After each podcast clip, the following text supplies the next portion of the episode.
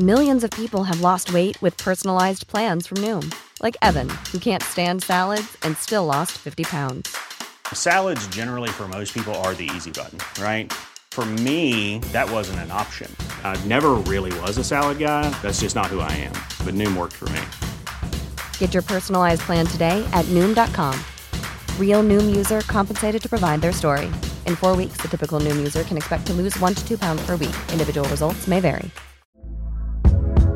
Hey there, it's Michelle Norris. I'm host of a podcast called Your Mama's Kitchen. When I travel, I'm usually looking for a way to find a taste of home when I'm not at home. And one of the things I love to do when I am at home is entertain. And Airbnb allows me to do that. When I was in California recently, I rented a house that had a great kitchen. And when we were sitting around the table, we we're all thinking, we're in someone else's house. Someone could be in all of our homes as well.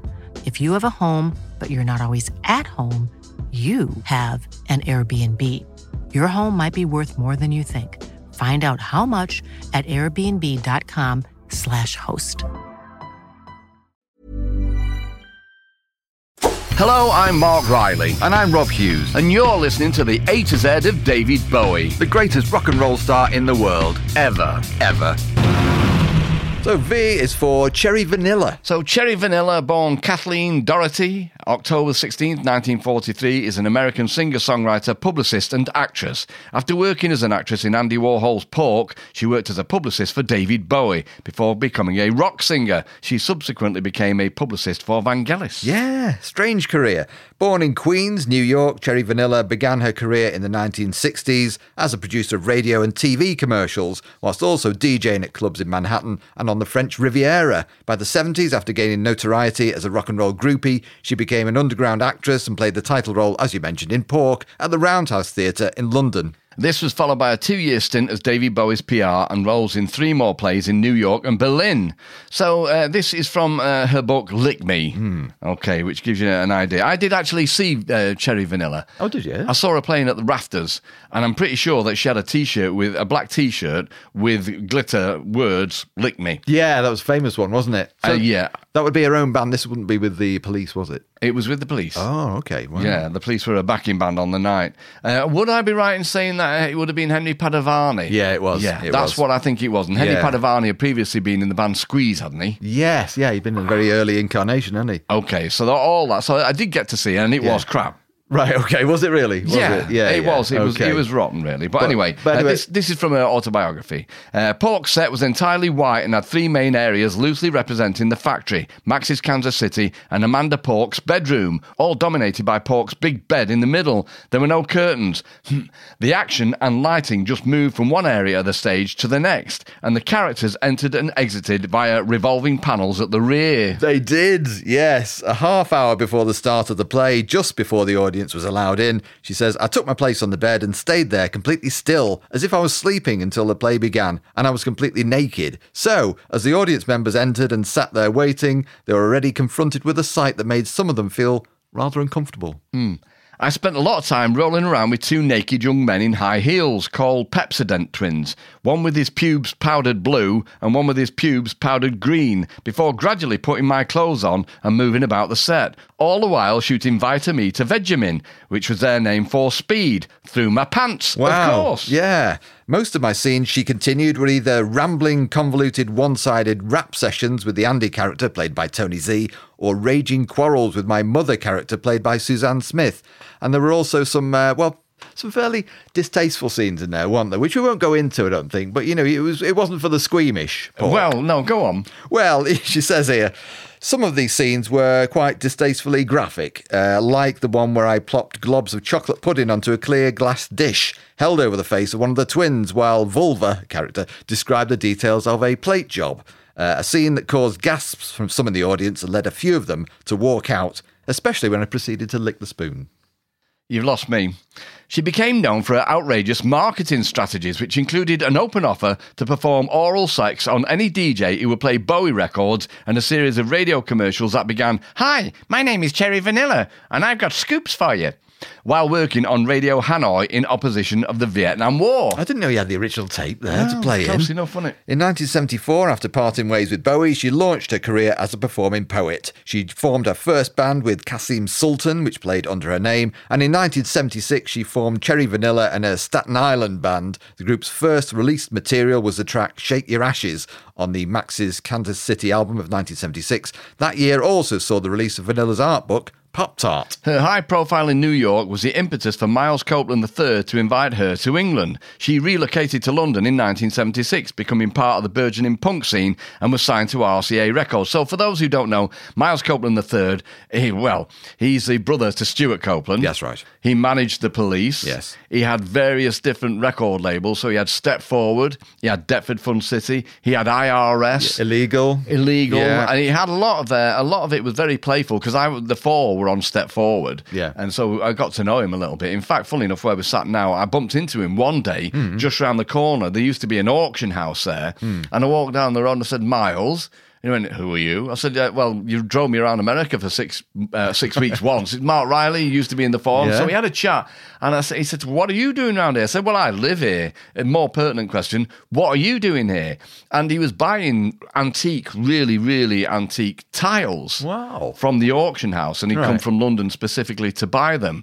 But he's a, he's an amazing character Hmm. um, and very, very clever. And obviously, he was a guy who really he, he did all of the work on the police and turned them into the you know the the, course. the world beating band that they were. Yeah. Um, but he also his brother uh, I can't remember his name now, but his brother had a booking agency in um, in America which worked with the Fall as well, and that was the FBI. Ah. So he had IRS, which is obviously Yeah, the yeah. Inland Revenue Service. He had the FBI, which is something like the um, something Booking International, Federal Booking International. Okay. So they were very playful um, with using kind of government uh, associated. things. Yeah. I believe that his father was involved in the Burgess and Maclean, the spy. Oh, is that right? Well, Yeah. they knew that their dad, their father was in the CIA, hence all the allusions to all that. But yeah, I didn't realise that. That's Wow. right. I, I think that's right. Oh, Anyway. Okay, fantastic. So the London-based Cherry Vanilla band initially consisted of Vanilla's boyfriend, stroke guitarist Louis Lepore, and pianist Zecca Esquibel, along with bassist Gordon Sting Sumner, guitarist Henry Padovani, and drummer Stewart Copeland, who loaned their services and equipment in exchange for £15 a night and the support spot on a tour. Do you know what? I would imagine that Sting really hates being called Gordon, so you can see where this is going, can't you? The tour included a date on the 5th of March 1977 at London's legendary Roxy Club. The support spot was for Copeland's band, The Police, and will be the setting for the band's first live performance. Wow. A more permanent lineup comprised Louis Lepore on guitar, Zecca Esquibel keyboards, Howie Finkel on bass, and Manny Mancuso on drums. Their first release was the single The Punk in September 77, followed in February 78 by the debut album Bad Girl. So it's trying a little bit hard, isn't it? Yeah, That's the thing, you know. It's like t-shirt with "lick me on" and just Yeah. wearing pants and, and tights and stilettos and all that kind of stuff, and the punk and bad girl. We get the picture, don't we? Yeah, we do, really, I mean, I don't wish to be uncharitable about it, but I probably have. Yeah, I think you have been already, so you might as well just carry on as the way you were already. I'm sorry, yeah. Uh, there followed another single and a second album, Venus D'Vinyl, in 1979. She then split up with Lepore and the group disbanded, with Vanilla returning to the US. In 1980, she performed the narrative on Vangelis's Not a Bit, All of It from his See You Later album. She went on to run his American office. In 1985, she played The Hitchhiker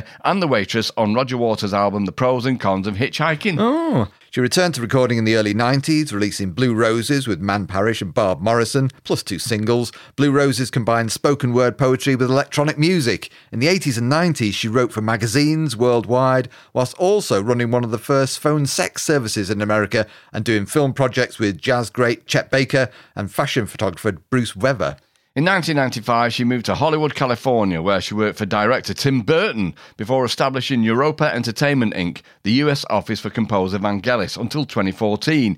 In 2010, Chicago Review Press released her memoir, Lick Me How I Became Cherry Vanilla. Yes, so on to the David Bowie connection now. So, as part of her job as Bowie's PR, she was responsible for getting him into as many American pop magazines as possible. This extended to Cherry Vanilla serving as Bowie's interviewer on occasion. For example, so this is a very brief brief interview found from Rock Scene in 1973, uh, in which she says it's kind of sweet looking back because you can hear how young and shy we are. So uh, she She said, don't sound very shy to me. no, not at all. But you know, it's her words, Mark. Yeah. So uh, she says, she starts off by saying, uh, Do you feel removed from the body and the feel that you create on the planet? Bowie. Until I'm performing or writing, I mainly feel pretty much like an empty vessel. I don't particularly feel. Period. Hmm. Some people say, she says, by saying you're bisexual, you're kind of flaunting that in a way. Who's flaunting that? You're very masculine to me. Well, I am a stud. What about when you're making love? Do you feel real then? Ever seen any flying saucers? I've got to say, Mark, I've never taken that tack in an interview, you know. No, I don't But, blame you. Yeah. So uh, we're going to move to another excerpt here involving Bowie from Lick Me. Okay. Whatever had eroded their trust in DeFries, David and Angie Bowie were clearly no longer happy with him and the whole main man operation. DeFries temporarily quelled their anger by ensconcing them in a two bedroom suite at New York's swanky Sherry Netherlands Hotel, where they managed to run up around $20,000 worth of room service charges in a month. Uh, she continues, the Bowie DeFries affiliation continued out of necessity for a while, but it was clear to everybody around them that their whole Elvis and Colonel Tom Parker dynamic was disintegrating, as was the Bowie's marriage, it seemed. David liked my apartment on 20th Street, and he also liked Norman Fisher's cocaine, something for which he'd recently acquired an insatiable appetite, and for which I had, of course, hooked him up. And since my days were winding down at Mainman, I guess David felt comfortable getting high with me and opening up about anything and everything that was on his mind. He spent many an evening, often an all nighter, sitting in one of my canary yellow enamelled wicker chairs, doing lines, drinking milk. He never ate at all during this period, and telling me one crazy story after another. DeFries and Adolf Hitler were buddies. Lou Reed was the devil. He himself was from another planet and was being held prisoner on Earth, going on and on about power, symbols, communication, music, the occult, Aleister Crowley, and Merlin the magician. I never did any of David's coke, and what's more, he never offered. Uh, she continues, I just sat there, smoked my pot, sipped my Cafe Bustelo, and got totally into his rap. This was probably the period when I was most in love with him. just listening to him talk, I imagine. Uh, sometimes David would busy himself with my record collection, Duke Ellington's Live at Newport, and the Ohio Players Skin Tight amongst his favourite LPs. And occasionally, he and I would have sex in my mirrored, mosquito netted, dichro lit, pink satin bedroom, taking everything a bit further than we had that first time in Boston and utilising the many new sex toys I'd since acquired. I told you she wasn't shy. No, she wasn't, But was she? also, I mean, just uh, uh, picking the bones out of this, if you pardon the phrase. Oh. Ohio players, skin tight. I mean, that's a big album for Bowie because that was really what set him off by the look of it, particularly for that sound for young Americans, wasn't Definitely, it? yeah, huge. And he obviously covered um, Yeah. them, didn't he? So, um, anyway, uh, one time after I'd arranged for him to shop privately at the new Yves Saint Laurent boutique on Madison Avenue and get the most fabulous black wool overcoat, he came up the five flights of stairs to my apartment and he inked me without even taking off the coat and then left immediately to hang out with Mick Jagger. What a gent! Oh, hey. Bowie liked my bedroom so much, he even bought Claudia Lennear and Jean Millington, the other sister from Fanny, there for sex on occasion. I didn't participate, but I got off on how much he appreciated the setting. Oh, how nice. Hey, it's the aesthetics, isn't it? That's is what, That's what drew Bowie back yeah, there. there's no doubt about that. So uh, when Lick Me came out, I did interview her for uh, well a defunct magazine now called Word magazine, which was great, and I loved it. Uh, so I did get to interview her, talking about all sorts of stuff. Obviously, her life. You know, she worked in one of the ad agencies on Madison Avenue in the six. So if you ever seen um, you know uh, Mad Men. She went to Fire Island and all that kind. So she was part of that clique for a while. You know, Really? she's a really interesting life. Wow. But obviously, this is uh, pertinent to Bowie. So uh, I said to her at one point, uh, You talk a lot in the book about your professional and personal relationship with David Bowie. At one point in 74, he's babbling away at you in your apartment on 20th Street in New York, presumably high on drugs. Did you witness a big transformation in him from when he first arrived in the States? Her reply, you know, I feel responsible for that. I was the one who introduced him to a guy called Norman Fisher, who was the biggest cocaine dealer in New York. Bowie had already tried coke, maybe because he'd been hanging out with Mick Jagger, though I can't say that for sure, but I know they'd become good friends. Maybe Bowie had been exposed to coke for a while, but all I know is that when I was with him on that first tour, there was no coke. I think he'd smoked pot, but coke wasn't his thing. She went on to say this guy, Norman Fisher, was a very unusual character. He was quite a sophisticated gentleman and had this fabulous penthouse apartment that was like a salon where you'd find William Burroughs in the afternoon, Patti Smith, a guy sitting there with a leather mask on his face, and everybody went there to get their drugs and hang out for hours. So Bowie was as attracted by him as he was to Bowie, and this guy was a major art collector. She continued, The reason I think Bowie got so deeply into it was through hanging out with Norman Fisher, who was unlike any other coke dealer. He was intrigued by this idea of the salon and celebrities hanging out with non celebrities. That whole world attracted him heavily for a while. He saw all the poetry of it. It was more than just the white powder. And she continued, as I say in the book, it was my favourite time with him. I just loved staying up all night listening to his stories. He could take you all over with his stories of Merlin the Magician and all those concept theories about uh, Aleister Crowley and the universe. And then I brought up that comment we just kind of read out a few minutes ago, I said, well, at one point you say he would equate Lou Reed with the devil. And she said, I, I, wrote this little poem once in a little book that I kept, and the title of it was Lou Reed, The Devil and Me. And that was inspired by Bowie in one of those states. He'd taken me aside and said, I've just been to see Lou Reed. Don't ever go there because he's a devil. Wow. Okay. She continued. Uh, but then he'd be hanging out with Lou Reed all the time. So it was just one of those things. He'd never talked so much before. If I did coke in those days, I'd just clammed up. I'd be the exact opposite. I'd just stare like a broom. But Bowie on coke would just talk on and on and on. And then I said, uh, Bowie also phoned you in a panicky state from Los Angeles to say how he'd been put under a hex by black witches and they were trying to make him produce a devil baby. Was that all part of the same paranoia? I don't know if it was paranoia when he got to New York. His stories were more to do with universal paranoia and government paranoia. But he himself wasn't personally paranoid about this black magic thing until he was in LA.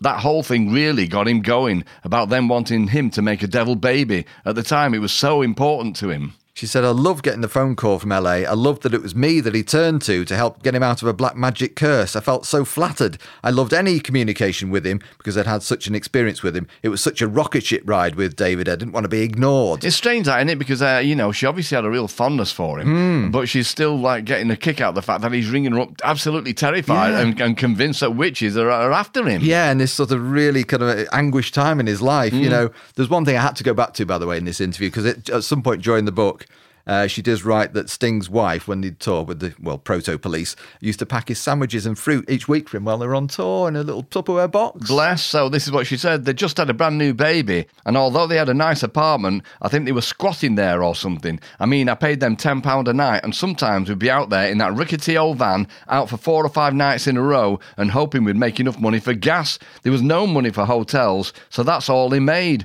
And he had to come home to his wife and baby, so you can imagine how difficult that was.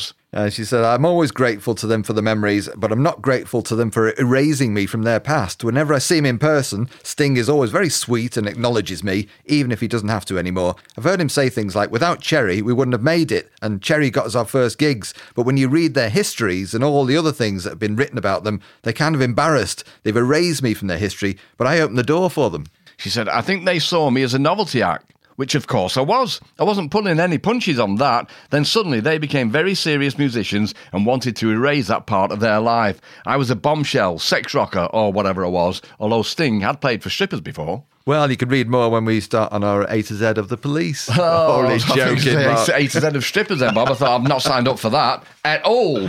No. When you're ready to pop the question, the last thing you want to do is second guess the ring at Bluenile.com, you can design a one of a kind ring with the ease and convenience of shopping online. Choose your diamond and setting. When you find the one, you'll get it delivered right to your door. Go to Bluenile.com and use promo code LISTEN to get $50 off your purchase of $500 or more. That's code LISTEN at Bluenile.com for $50 off your purchase. Bluenile.com code LISTEN. Hi, I'm Daniel, founder of Pretty Litter. Did you know cats tend to hide symptoms of sickness and pain? I learned this the hard way after losing my cat, Gingy. So I created Pretty Litter, a health monitoring litter that helps detect early signs of illness by changing colors, saving you money and potentially your cat's life. Pretty Litter is veterinarian developed, and it's the easiest way to keep tabs on your fur baby's health right at home. Go to prettylitter.com and use code ACAST for 20% off your first order and a free cat toy. Terms and conditions apply. See site for details. Hey there, it's Michelle Norris. I'm host of a podcast called Your Mama's Kitchen. When I travel, I'm usually looking for a way to find a taste of home when I'm not at home. And one of the things I love to do when I am at home is entertain. And Airbnb allows me to do that. When I was in California recently, I rented a house that had a great kitchen. And when we were sitting around the table, we we're all thinking, we're in someone else's house. Someone could be in all of our homes as well. If you have a home, but you're not always at home, you have an Airbnb. Your home might be worth more than you think. Find out how much at airbnb.com/slash host.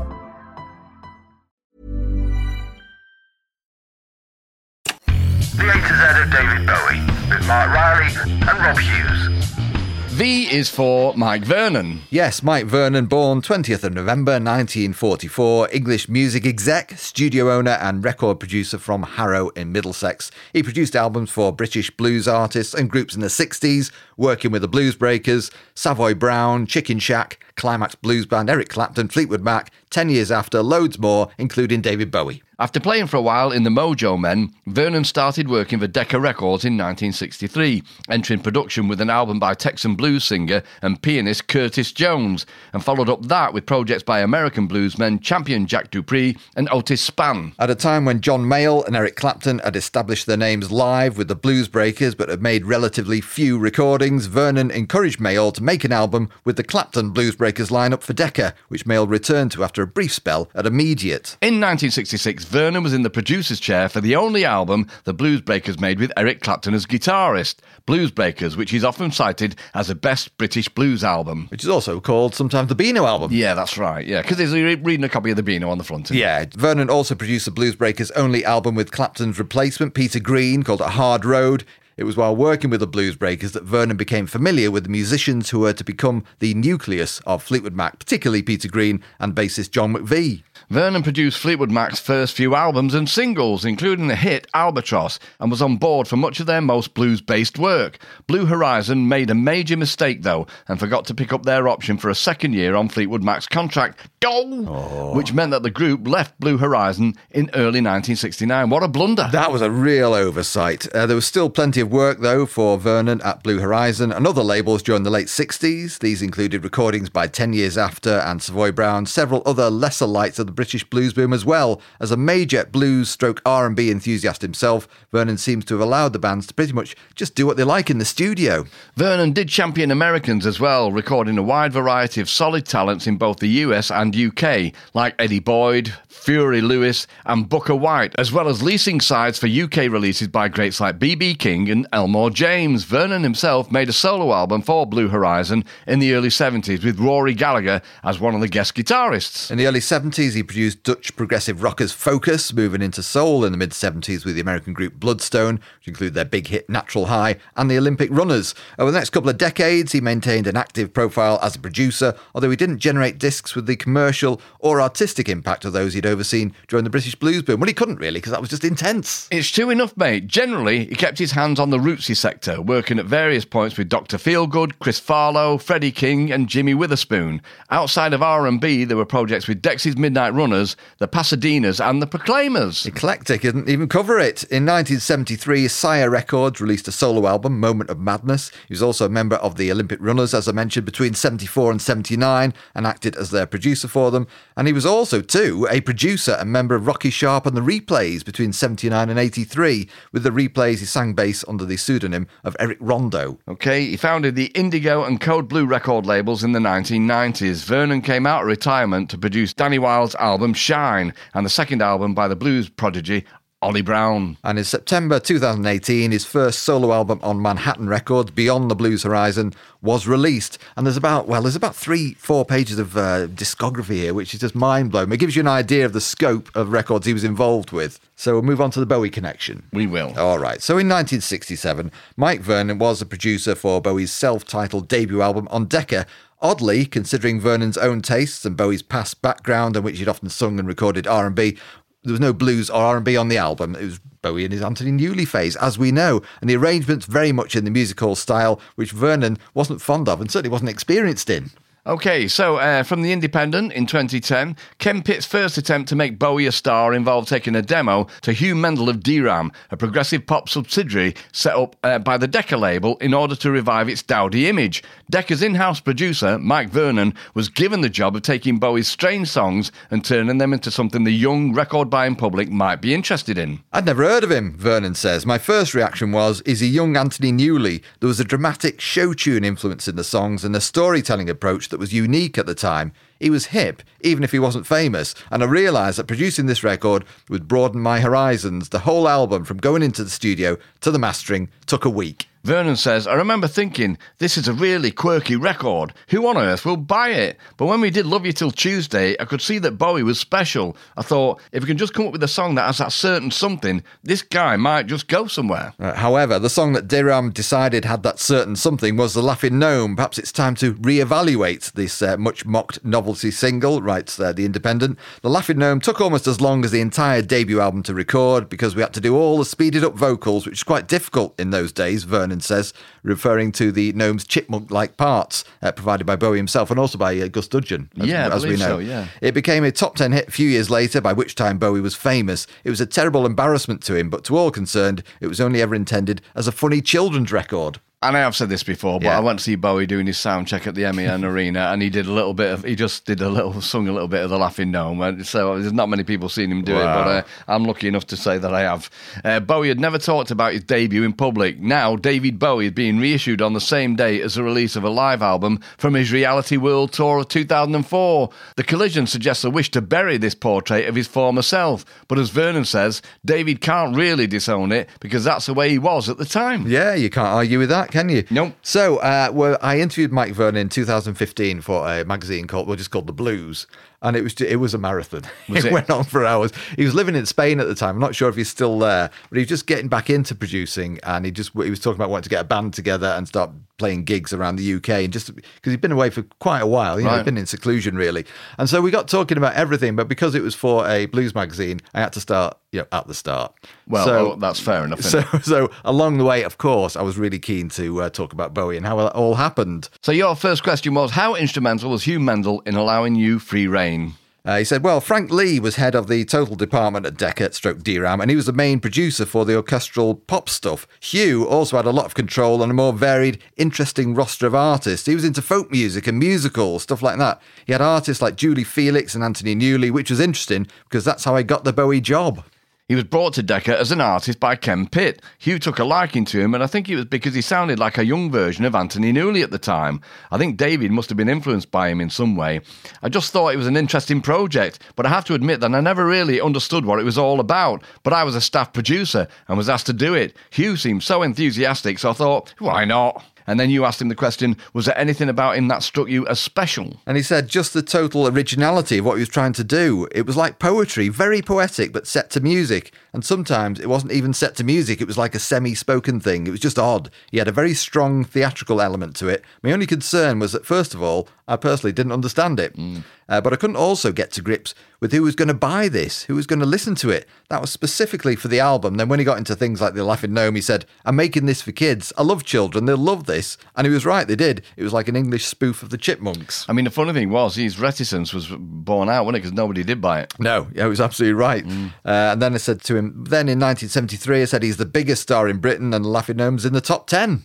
Uh, so he said, I know, it's extraordinary. For me, the one really successful recording that Bowie and I did together was Love You Till Tuesday, which I thought was a really fabulous song. We got a full orchestral sound on it, and it had a real commercial feel. It very nearly made the charts, but it didn't quite get there. He continued, then there was a period of a few years before he reappeared, ironically, with Gus Dudgeon producing i.e., uh, Space Oddity. He and Gus got on really well together when we did the album. It's no surprise to me that they carried on building a working relationship. When Gus decided that engineering wasn't his forte, he was a great person to bounce ideas off. He had a lot of ideas of his own. So it's no surprise to me that he went into production. So it's funny, isn't it? You've got a producer there who really can't understand what he's doing with this artist and he can't relate to him, but his engineer does. And so he just lets him have free reign. It's funny, isn't it? Also, because I mean, that's that's the situation you find yourself in as an in-house producer. You just get what you're given. Yeah, yeah. So one day you could be doing well, you know, a folk band, and then the next day you could be doing proto prog or Yeah. whatever. You just whatever lands in your lap, and you've just got to deal with it. Yeah, you also kind of reading that there, you wonder how uh, enthusiastic Hugh Mendl really was, or whether it was Ken Pitt, you know, just trying to urge him, saying, "Look, I've got the next big star here. Really need to get behind this guy." Whether it was just that, you know, he made a promise to Ken Pitt. Well, Ken Pitt was just so uh, uh,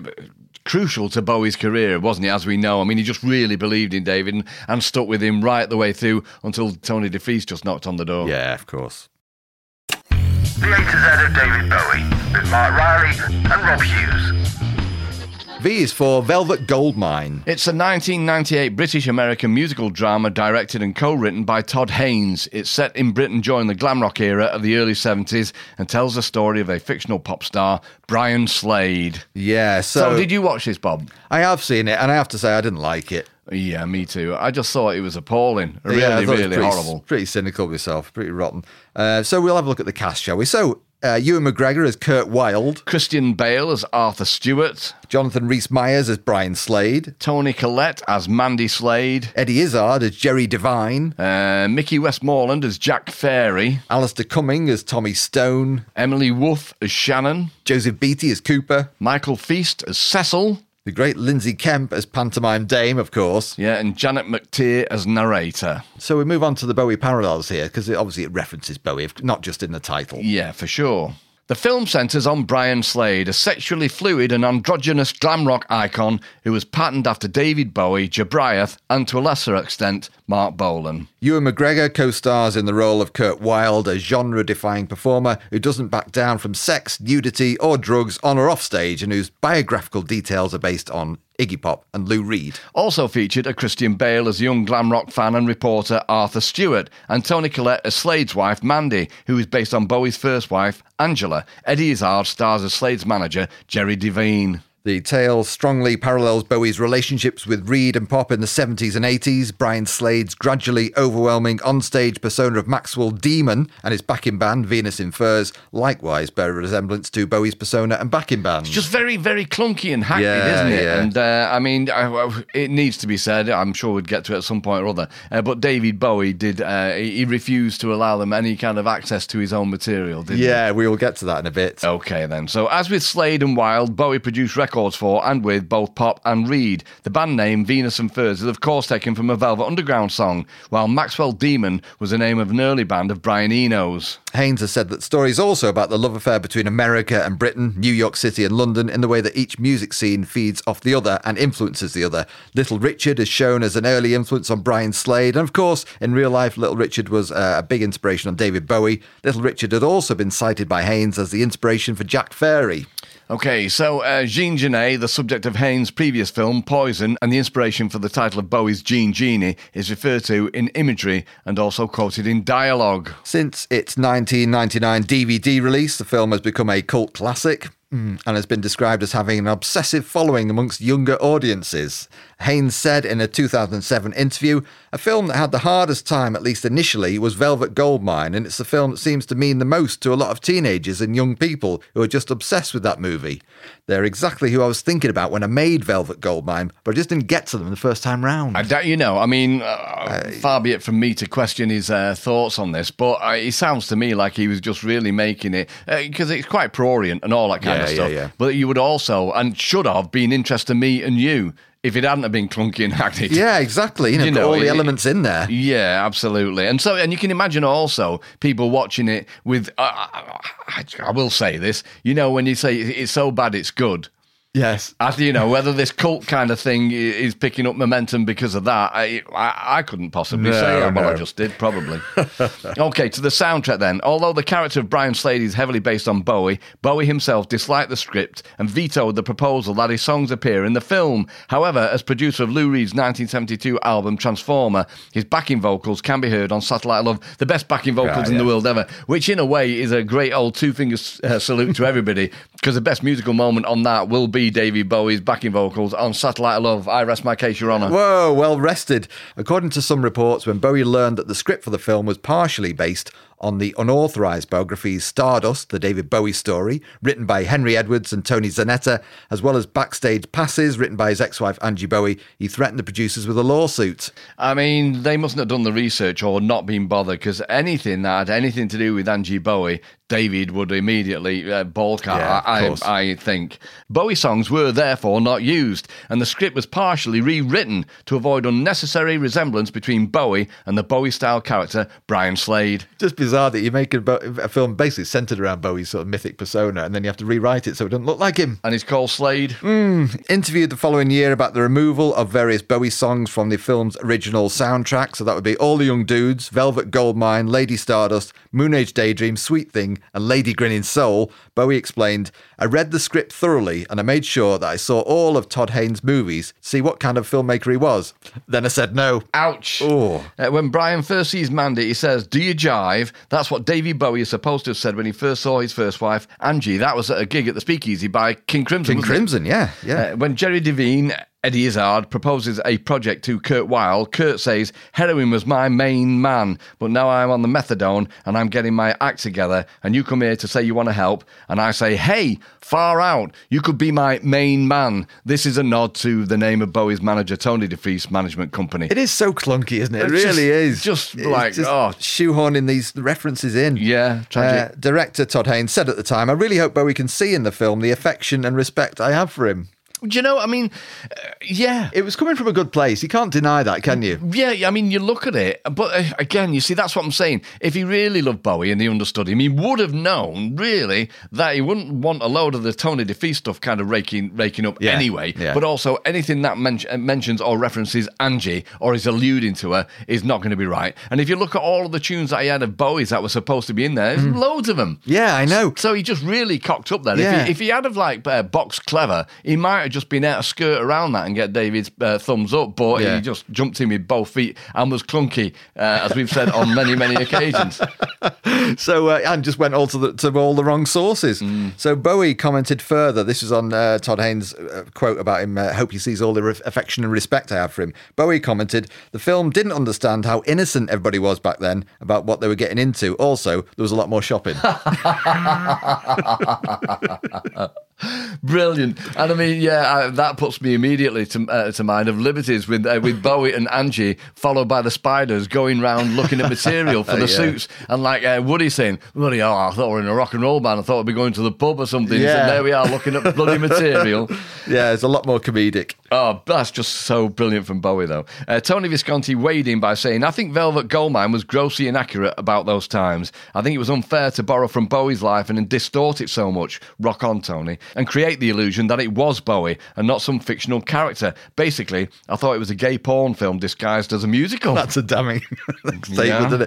Uh, the British musicians who played under the name The Venus in Furs on the soundtrack included Thom Yorke of Radiohead and Jonny Greenwood of the same band, Suede's Bernard Butler, and Roxy Music's Andy Mackay. The American musicians who played as Curt Wild's Wild Rats uh, on the soundtrack were the Stooges Ron Asheton, Thurston Moore and Steve Shelley of Sonic Youth, Minutemen's Mike Watt, Gumball's Don Fleming, and Mark Arm of Mudhoney. That's a cool lineup. It is. That's yeah, further tragedy to this, isn't it? Mm. If only the film. Anyway, the soundtrack features new songs written for the film by Pulp, Shudder to Think, and Grant Lee Buffalo, as well as many early glam rock compositions.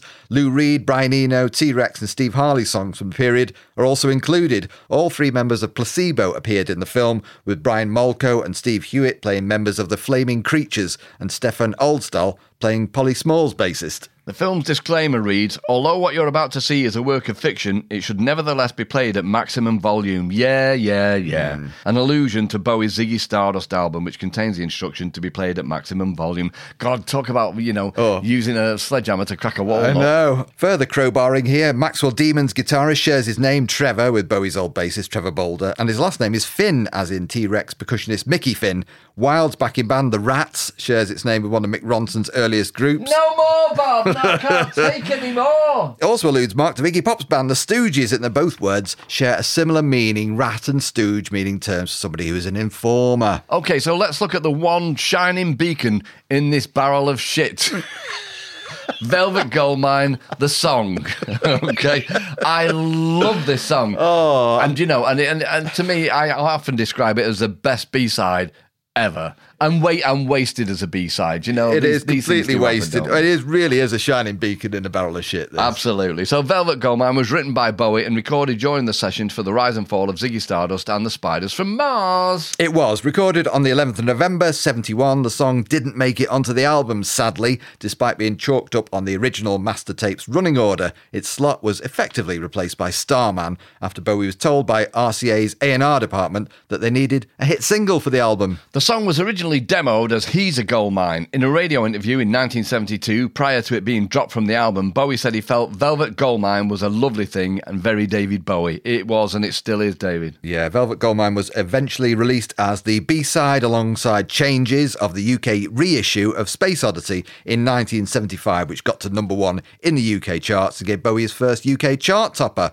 Bowie had moved to LA at the time of the release, said later of the song's inclusion, the whole thing came out without my having a chance to listen to the mix. Somebody else had mixed it, an extraordinary move. Although it was originally thought that Bowie wrote the song as a description of him making out with another man, it was claimed by Bowie in 1990 that he was writing in the third person and taking to worshipping Ziggy Stardust through a groupie's eyes.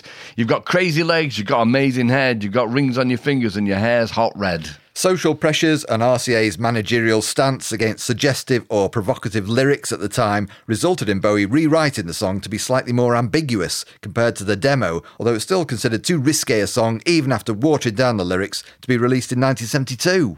So they'd obviously not heard Walk on the Wild Side No. then, from the same record hmm. company. Blimey. I mean, it's funny, isn't it? because like we talk about the BBC not recognising, you know, the giving headline. Yeah, yeah, yeah. And the RCA are balking at that. And then you've got the most blunt reference know, it- to It, it seems so innocuous in Yeah. comparison, doesn't it? In a radio interview just before the release of the Ziggy album, Bowie described Velvet Goldmine as a lovely tune, but probably a little provocative. A similar fate befell Sweet Head, another rocker with sexual lyrics that was dropped from Ziggy in favour of a cover of It Ain't Easy. The structure and chords at the end of Velvet Goldmine were later borrowed for Bowie's 1978 revolutionary song, which he wrote for the Just a Gigolo film soundtrack under the name The Rebels. So that's it for this episode of the A to Z of David Bowie. But once again, before you go, If you'd like to support us along the way and be a member of an exclusive Bowie club, you can, and here's how. there's an exclusive Bowie members club called Cheap Things, and for just $5 a month, wow, you can be part of it. Why, so now you're thinking $5 isn't much, but what exactly will I get for my hard earned cash? Well, in short, you'll get lots of great new exclusive material delivered to your door Well, computer actually, Mark. via a system called Patreon. That's right, Mark. Patreon is a payment system that allows you to contribute your monthly subscription and offers you a portal to access the exclusive material. Material such as Interviews with Bowie's cohorts and friends, there'll be regular film Bowie quizzes, Bowie guitar tutorials, unreleased archive written material, competitions. and perhaps most impressively, short films featuring the Cheap Things team. Ah, that'll be me, Mark, Howard Knock, and Jason Reed, Visiting various Bowie places of interest. and much more besides. All this for just $5 a month. So if you can't resist, simply go to patreon.com, that's P A T R E O N.com forward slash cheap things, or one word, and join up. There's also a website. BowieCheapThings.com. Book early.